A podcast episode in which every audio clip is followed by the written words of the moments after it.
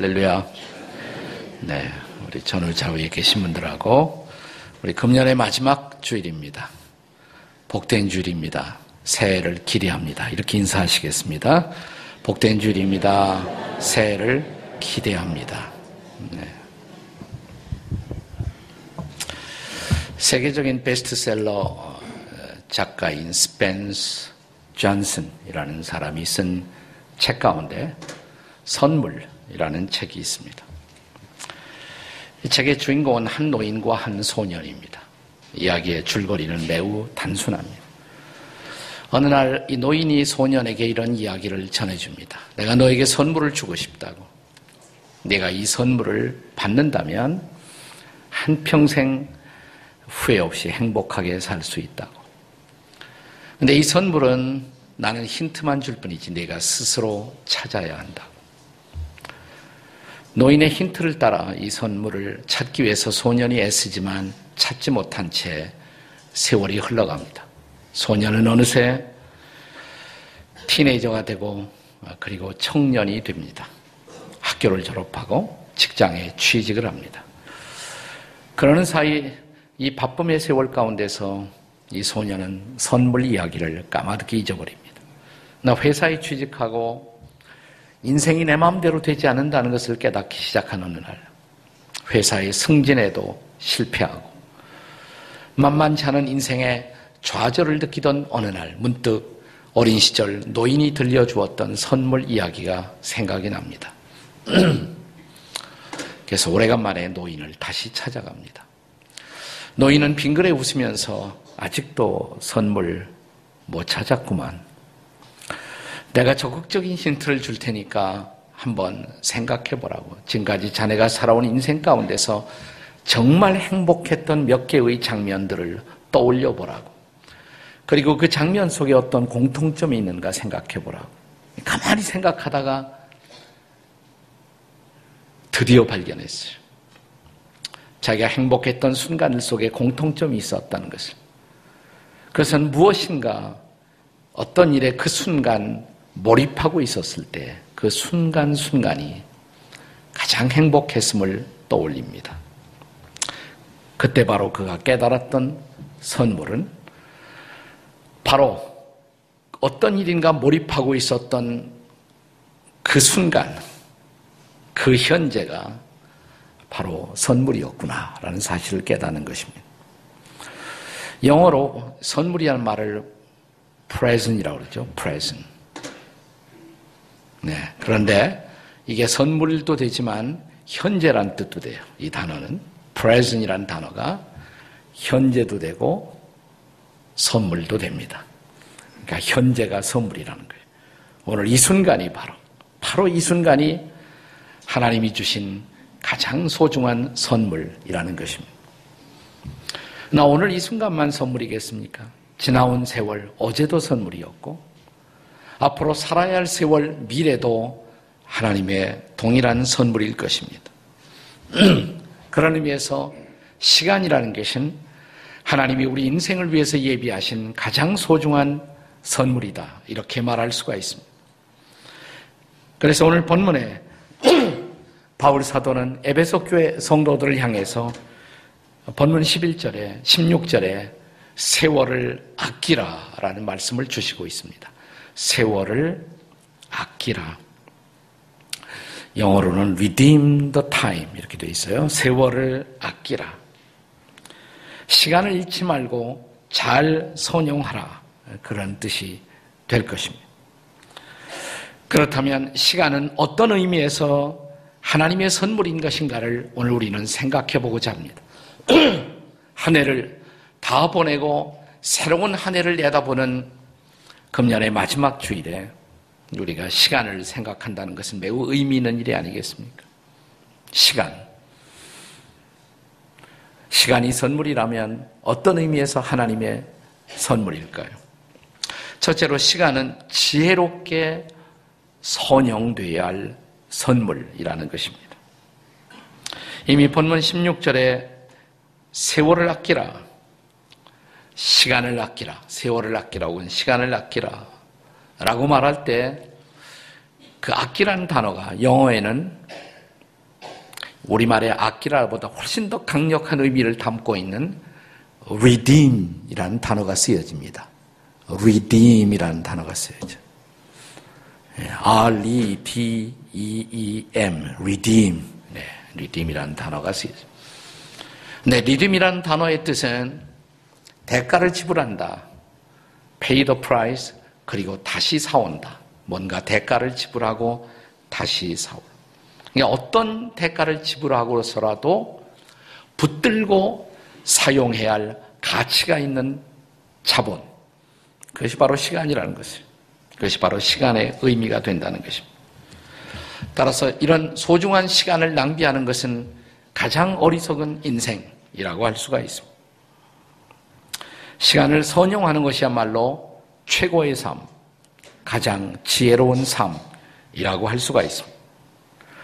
오늘 본문 16절을 그 직전 구절 15절과 함께 문맥을 따라 생각하며 다시 한번 읽어보겠습니다. 15절과 16절을 읽겠습니다. 다 같이 시작. 그런즉 너희가 어떻게 행할지를 자세히 주의하여 지혜 없는 자같이 하지 말고 오직 지혜 있는 자같이 하여 세월을 아끼라 때가 악하니라. 여기 세월을 아끼라 그러면서 때가 악하니라. 오늘 우리가 처하고 있는 이 시대가 악한 시대라는 것입니다.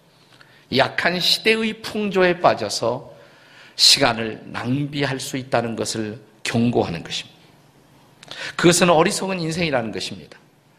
더 쉽게 말할까요? 죄 짓다가 아까운 인생 낭비하지 말라. 그런 말입니다. 혹시 지나간 한 해를 돌이켜 보았을 때 우리 중에 어떤 사람은 지나간 한 해를 그렇게 낭비하며 살지는 않았을까요? 그런 분들에게 있어서 이 한 해를 결산하는 오늘 주일, 이것은 어쩌면 후회의 시간, 후회 막급의 시간, 내가 어쩌다 이 한 해를 이렇게 보냈지? 라는 생각을 하시게 될 것입니다. 시인 가운데 정현종이라는 시인이 있습니다. 이 시인이 쓴 시 가운데 모든 순간이 꽃봉오리인 것을 라는 시가 있습니다. 시간의 의미를 또 시간의 낭비를 우리에게 깨우치는 아주 의미 있는 시라고 생각이 되었습니다. 한번 들어보십시오.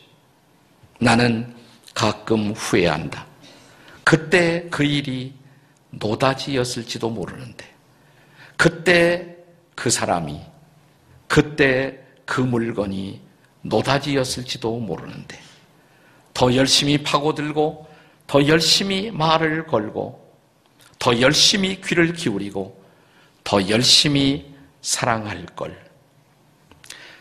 반봉어리처럼 귀머거리처럼 보내지는 않았는가. 우두커니처럼 더 열심히 그 순간을 사랑할 것을. 모든 순간이 다 꽃봉오리인 것을. 내 열심에 따라 따라 피어날 꽃봉오리인 것을. 예, 지나가 버린 낭비해 버린 세월에 대한 진한 아쉬움. 어쩌면 우리는 노다지를 놓친 것이라고 시인은 노래하고 있습니다. 에스 존슨이라는 한 철학자는 짧은 인생은 시간의 낭비 때문에 더 짧아진다 라고 말을 했습니다. 저 유명한 카네기는 우리는 1년 후면 다 잊어버릴 슬픔을 간직하느라고 무엇과도 바꿀 수 없는 소중한 시간을 버리고 있다. 소심하게 굴기에 인생은 너무나 짧다. 라고 말을 했습니다. 그러나 천만 다행인 것은 아직은 우리의 인생이 끝나지 않았다는 것입니다. 또다시 살아야 할 새해가 기다리고 있습니다. 그러나 다가오는 새해가 금년처럼 되지 않기 위해서는 우리는 지나간 한 해를 철저히 평가할 필요가 있는 것입니다. 그래야 새로운 한 해를, 새년을 잘 맞이할 수가 있습니다. 헌년에 후회를 갖지 않으려면, 네. 새년을 잘 붙잡기 위해서는 말이 자꾸만 살벌해지는데. 네. 지나간 한 해를 우리는 잘 평가하고 반성할 필요가 있습니다. 지금은 그런 결산의 시간입니다. 인생이 많은 것을 관리하며 살아갑니다. 그러나 그 많은 관리 가운데 가장 중요한 관리가 있다면 시간 관리가 아니겠습니까? time management라고 그래요. time management. 그러기 위해서는 우리는 시간에 대한 성경적 관점을 더 주목해서 보실 필요가 있습니다. 제가 첫째로 강조한 건 뭐예요? 시간이라는 것은 뭐예요? 벌써 잊어버려 주셔서 대단히 고맙게 생각을 합니다. 네. 지혜롭게 선영돼야 할 선물이다, 이 말이에요. 지혜롭게 선영돼. 나 둘째로, 이건 첫째하고 깊은 관련이 있어요. 지혜롭게 선영되기 위해서는 무엇을 해야 할 것인가? 둘째, 시간은 성령의 충만함으로 사용돼야 할 선물이라는 것입니다. 자, 시간을 어떻게 지혜롭게 사용할 수 있는가? 이것이 우리의 과제입니다. 요즘 우리 시대에는 소위 시간 관리에 대한 여러 가지 좋은 세미나들을 우리가 들을 수 있는 기회가 있습니다. 저도 들어본 적이 있습니다. 그리고 이 모든 것은 우리를 유익하게 할 수가 있다라고 생각을 합니다. 그러나 성경은 이런 소위 인간적인 도움을 넘어서서 초인간적이고 그리고 초자연적인 시간 관리의 방편, 그 도움의 방편을 제시합니다. 이것은 세상이 가르치지 못하는 time management 세미나가 결코 가르치지 않는 성경만의 비밀입니다. 그것이 바로 성령 충만입니다. 성령 충만. 왜? 성령 충만이 시간 관리에 대한 해답일 수가 있을까요? 결국 시간 관리의 초점은 뭐냐면 어떻게 지혜롭게 시간을 매니지할 것인가. 그게 초점이에요. 어떻게 지혜롭게 시간을 매니지할 것인가. 그런데 성령이 바로 지혜의 영이라는 것을 아십니까? 네, 성령이 바로 지혜의 영이십니다. 자, 오늘 우리는 에베소서 5장을 본문으로 묵상하고 있습니다. 네, 에베소서가 시작되면서 에베소 1장 17절에서 바울은 이렇게 말합니다. 자, 에베소 1장 17절을 한번 같이 읽겠습니다. 시작. 우리 주 예수 그리스도의 하나님, 영광의 아버지께서 지혜와 계시의 영을 너에게 주사 하나님을 알게 하시고 여기 성령님을 어떤 영이라고 그랬어요? 지혜의 영, 그 다음엔 계시의 영. 성령은 지혜의 영이십니다. 그리고 성령은 계시의 영이십니다. 지혜의 영, 계시의 영을 너에게 주사 하나님을 알게 하시고. 그러니까 지혜의 영이 임하면 하나님을 잘 알게 됩니다. 뿐만 아니라 한 걸음 더 나와서 그 다음 절에 보시면 18절에서는 이 지혜의 영으로 너희의 마음 눈을 밝히사 그랬어요. 눈이 밝아져요. 성령이 임하시면 성령 충만하면 마음의 눈이 밝아져. 그러니까 올바른 판단이 가능해요. 올바른 판단이. 그렇기 때문에 시간 관리에 있어서 지혜로운 시간 관리에서 가장 중요한 것은 성령 충만이다. time management 세미나가 결코 가르치지 않는 성경의 비밀입니다. 이사야 11장 2절에 보시면 이사야 선지자는 일찍이 메시아 장차 오실 메시아 예수님을 가리키면서 예수님을 어떤 분이라고 하냐면 그분은 지혜의 영, 또 총명의 영, 여호와의 영, 지혜와 총명의 영이 바로 그분 메시아에게 임하실 것이다. 예수님이 올바른 판단을 하시면서 구세주로서 가장 복된 삶의 모본을 보일 수가 있었던 것. 그분과 함께 하셨던 지혜의 영, 총명의 영, 성령의 함께 하심 때문이었습니다. 그 성령이 여러분에게 임한다면, 그 성령이 나에게 임한다면, 그 성령이 우리에게 임한다면, 우리도 우리의 인생을 지혜롭게 살 수가 있지 않겠습니까? 그러므로 성령 충만을 사모하시기 바랍니다. 금년에 내가 좀 잘못 살았다. 이제 내년이라도 지금부터 시작하셔서 성령 충만을 사모하시기를 바랍니다. 그 비밀은 간단해요. 새벽, 신년 새벽 기도에부터 나오셔갖고 열심히 성령 충만을 위해서 기도하세요. 네, 하나님 성령 충만해서 이 한 해를 한해 길을 걷게 해달라고. 성령께서 나를 인도해 달라고. 성령께서 도우셔서 바른 판단을 하며 한 해를 살게 해달라고. 그럴 때 우리의 새해는 진실로 지혜로운 시간을 경영하는 한 해가 될 줄로 믿습니다. 지나간 한 해를 성찬하며 다가오는 새해를 바라보면서 그래서 우리가 우선순위에 두어야 할 것이 뭐냐? 성령 충만을 구하는 삶. 이것이 여러분의 인생의 우선순위가 되시기를 주의 이름으로 축원합니다.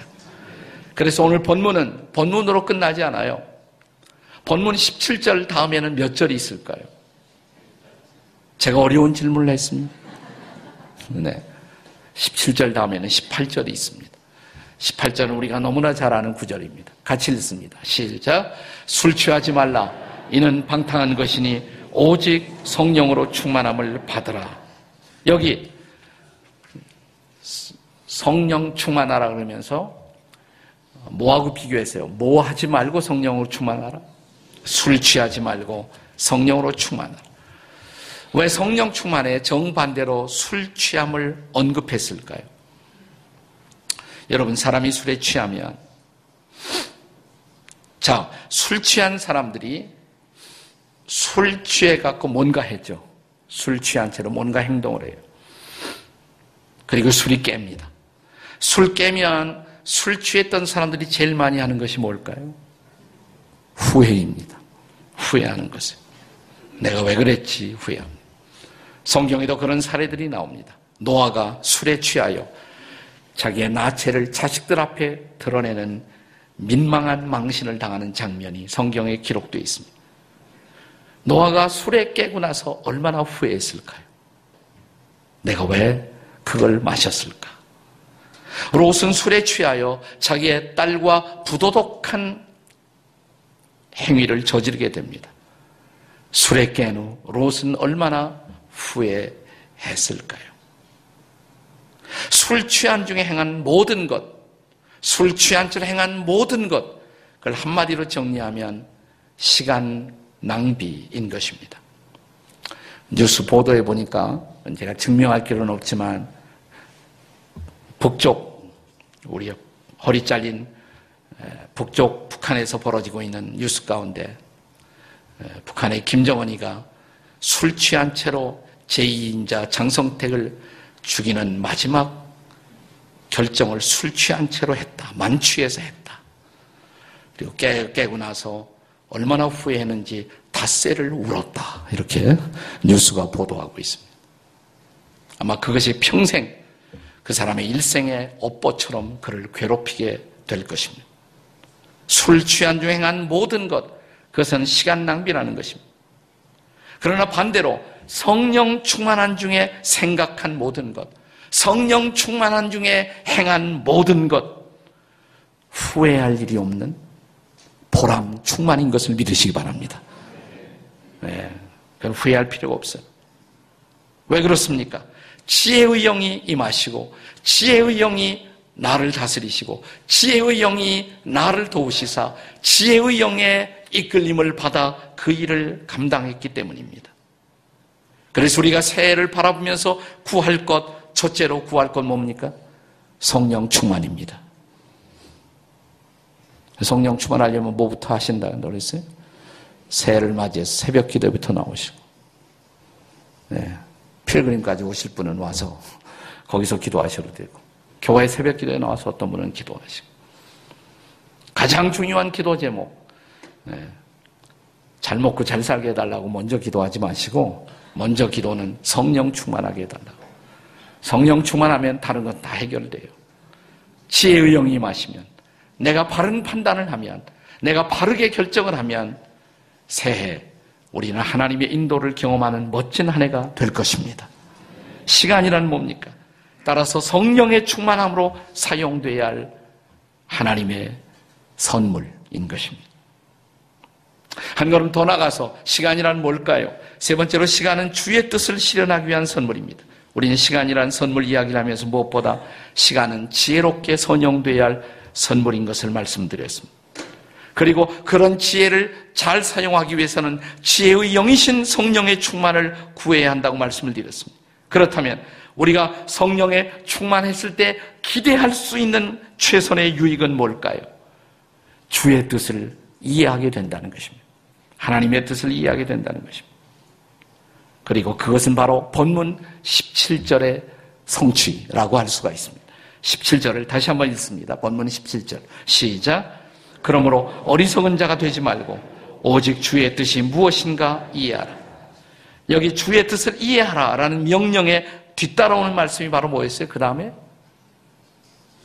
성령 충만하라. 술 취하지 말고 성령 충만하라. 네. 그러니까 뭐냐면 주의 뜻을 이해하기 위해서는 또 성령에 충만해야 아, 주님이 이것을 나에게 원하시는구나. 그걸 알 수가 있죠. 그의 주의 뜻을 따라 살게 된다는 것입니다. 나는 여기 인생에 대한 가장 놀라운 성경적 정의를 바로 이 대목에서 발견했습니다. 제가 종종 어, 설교하다 강조하죠.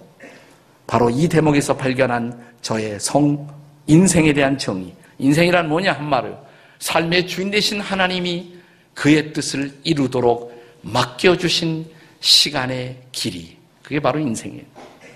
네, 우리의 삶의 주인 되신 하나님이 너 이거 하고 와라. 그의 뜻을 이루기 위해서 우리에게 맡겨주신 시간의 길이. 그게 바로 라이프다, 이 말이에요. 그게 바로 인생이다, 이 말이에요. 그것이 바로 인생이에요. 자, 우리가 인생을 다 살고 결산할 시점에서 가장 중요한 질문이 뭘까요? 얼마나 오래 살아느냐? 그건 그 시점에서 별로 중요한 것이 아니에요. 얼마나 많은 돈을 벌었느냐? 그것도 중요한 질문이 아닙니다. 얼마나 많은 파워와 권력을 잡았느냐? 그것도 중요한 것이 아닙니다. 얼마나 나를 이 땅에 보내신 그분의 뜻을 이루고 살았느냐. 그리고 이제 그분을 만날 순간에 후회 없이 그분을 만날 수가 있느냐. 그것이 중요한 것입니다. 제가 좋아하는 설교가 가운데 조지 트로에이의 말, 제가 평생의 좌우명으로 삼고 있는 말입니다. 그는 이런 말을 했습니다. 가장 위대한 지식은 뭘까? 가장 위대한 지식, 하나님의 뜻을 아는 것이다. 가장 위대한 성취란 뭘까? 하나님의 뜻을 행하는 것이다. 가장 위대한 지식은 하나님의 뜻을 아는 것이고 가장 위대한 성취는 하나님의 뜻을 행하는 것이다. 인생의 마지막 날 이 하나님의 뜻보다 더 중요한 것은 없습니다. 나는 그런 의미에서 예수님은 성공하신 분이라고 생각해. 세상적으로 말하면 예수님 성공한 분이 아니에요. 세속적으로 말하면. 예? 30대 초반에 가신 분. 너무 빨리 갔잖아요. 30대 초반에. 그리고 그분은 뭐 빌딩을 가지고 있었던 것도 아니고, 그분은 위대한 권력을 소유한 것도 아니고, 그런데 그분은 자기 생의 마지막 순간을 앞에 두고 이렇게 하늘 아버지께 기도하십니다. 요한복음 17장 4절. 다 같이 한번 읽어보겠어요. 시작. 아버지께서 나에게 하라고 주신 일을 내가 이루어 아버지를 영화롭게 하였사오니. 그러니까 성공하신 분이에요. 왜? 아버지의 뜻을 이루었다고 고백할 수가 있었습니다. 그는 십자가의 고통의 절정에서 다 이루었다 하셨어요. 고통받았지만, 마지막에 십자가 있었지만, 그럼에도 불구하고 다 이루었다. 그러면 성공한 거 아니에요. 하나님의 뜻을 실현하는 인생. 어떤 분은 말하기를, 그건 예수님이니까 가능했죠. 우리 같은 범생이 어떻게 가능할 수가 있나요? 그렇다면 예수님의 제자였던 여러분과 똑같은 범생이고 인간이었던 예수님의 제자 바울의 마지막 고백을 들어보세요. 디모데후서 4장 7절과 8절입니다. 같이 한번 읽거나 외우거나 다 같이 시작. 나는 선한 싸움을 다 싸우고 나의 달려갈 길을 다 마치고 믿음을 지켰으니 이제 후로는 나를 위하여 의의 면류관이 예비되었으므로 주 그 의로우신 재판장이 그날에 내게 주실 것이며 내게만 아니라 주의 나타나침을 사모하는 모든 자에게니라. 아멘이십니까? 마지막에 나는 나의 달려갈 길을 다 마쳤다고 믿음의 선한 싸움을 싸웠다고 이제는 상급만 기다린다고 근데 바울은 이렇게 말합니다. 이것은 나를 위해서만 약속된 인생이 아니라 주의 나타나심을 사모하는 모든 자에게 여러분에게도 저에게도 동일하게 약속되어 있는 인생이라는 것을 믿으시기 바랍니다. 문제는 아직도 남아 있습니다. 그런데 주의 뜻이 하나님의 뜻이 뭡니까? 하나님의 뜻이 너무 광범해요. 물론 저는 개인적으로 각 사람에게 주신 독특한 소명, 유닉 컬링이 있다고 생각해요. 그 독특한 소명 말고 하나님이 일반적으로 우리에게 기대하시는 하나님의 뜻 두 가지가 있습니다. 우리는 인생의 마지막 결산 때 반드시 두 가지 명령 앞에 결산을 요청받게 될 것입니다. 주님의 뜻이 담겨진 가장 중요한 두 가지 명령. 이것이 너무 중요해서 우리는 이것을 대사명, 그리고 대계명이라고 말합니다. 대사명은 다시 말하면 전도의 명령. Great Commission. 또 하나는 대계명, Great Commandment. 사랑의 명령. 전도와 사랑의 명령. 가장 중요한 그두 가지. 우리 인생 결산할 때 반드시 두 가지가 결산 목록에 들어가 있습니다. 너 말씀, 너를 구원한 이 말씀 전할 만큼 전하다 왔니? 전도하고 왔니? 또 내가 사랑하라고 너희에 맡겨주신 이웃들, 가족들 사랑할 만큼 사랑하고 왔니? 전도와 사랑에 있어서 후회가 없는 인생. 금년에 그렇게 사셨습니다. 아니라면 새로운 한 해 주어지는 기회 앞에라도 내년이라도 내년은 좀 전도하며 살겠다. 마음 소원만 갖고 안 돼요. 그거 하려면 전도 폭발부터 들어가셔야 돼. 네, 그래서 훈련을 받고 하셔야 돼. 그리고 내년은 정말 사랑하며 살겠다고. 내년은 정말 그래서 하나님의 뜻을 이루는 인생을 살겠다고. 내가 하나님의 뜻을 이룬다면 가도 괜찮은 거예요. 그렇죠? 나를 향한 하나님의 뜻을 내가 다 이루었다면 세상 끝나도 괜찮은 거예요. 제가 청춘 시절 늘 읊조리던 팝송 가운데 세상 끝이라는 The End of the World라는 그런 팝송이 있었습니다. 지금도 가끔 들려와요. 지금도 가끔 들어보면 Why does the sun go on shining? 혹시 들어보셨습니까? 그런 노래. 네. Why does the sun go on shining? 왜 태양은 계속 빛나고 있는지. Why does the sea rush to the shore? 왜 파도는 해안으로 밀려오는지. Don't they know it's the end of the world? 그들은 이것이 세상의 끝임을 모르는 것일까? Cause you don't love me anymore. 네가 나를 더 이상 사랑하지 않기 때문에. Why do the birds go on singing? 왜 새들은 계속 노래하는 것일까? Why do the stars glow above? 왜 별들은 계속 저 위에서 빛나고 있는 것일까?